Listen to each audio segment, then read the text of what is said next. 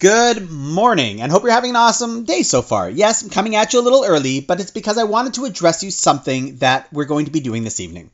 See, just after nightfall, we fulfill the custom of Bedikas Chametz, the mitzvah of searching our houses to get rid of any and all Chametz, when we do the search part of the search and destroy of Chametz. And I want to share with you a beautiful idea that's not actually related to Chametz, but to the candle that we use to search for it. See, last week we spoke about the symbolism of chametz being our negative drives, ego, materialism, laziness, and we are on a mission to get rid of that, to free ourselves of it, and bring out the best of who we are inside. And to do this search, we use a candle. However, there's a really interesting custom that the following day, when we're destroying the chametz, we not only burn the chametz that we find, but we also burn the candle that we used to search for it.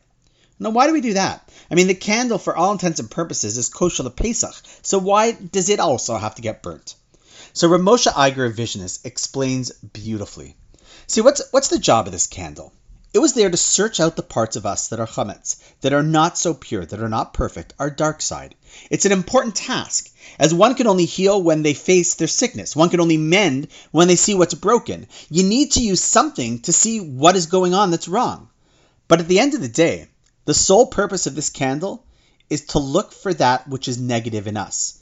And while it's an important task, it's not something we want to hold on to. Ah, what an awesome idea. Yes, it's important to face the darkness. Yes, we know we can only grow if we face the parts of us that are not healthy, but it's not something that we live in every day. We do not hold on to that microscope and put it back on our shelf. Yes, we have to do the work because our character and life depends on it. But once we find it, deal with it, and get rid of it, we then get rid of the very tool whose job it was to look for our flaws. So out goes the chametz, and yes, thank you, Candle, for helping us find it.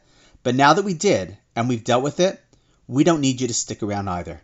It's a beautiful idea to keep in mind as we do our search for chametz in our hearts and in our houses. And on one final note, in addition to searching for chametz to burn, many people still have too much chametz to get rid of their entire home within their entire home. So we have a custom of selling ownership of our chametz over Pesach to someone else who's not Jewish. It's a complicated but legitimate legal transaction with contract. And if this is something that you still need to do or would like to do it for the first time, please send me an email and I'm happy to walk you through the process. You can send it to rlipner at gmail.com. Or if you're familiar with this custom and you just want to be able to do it, I've set up an online link that you can process that as well. I'll include that in the podcast notes. And now, on that note, have an awesome rest of the day. May you successfully search out all the chametz in your home and in your hearts. And I look forward to seeing you tomorrow.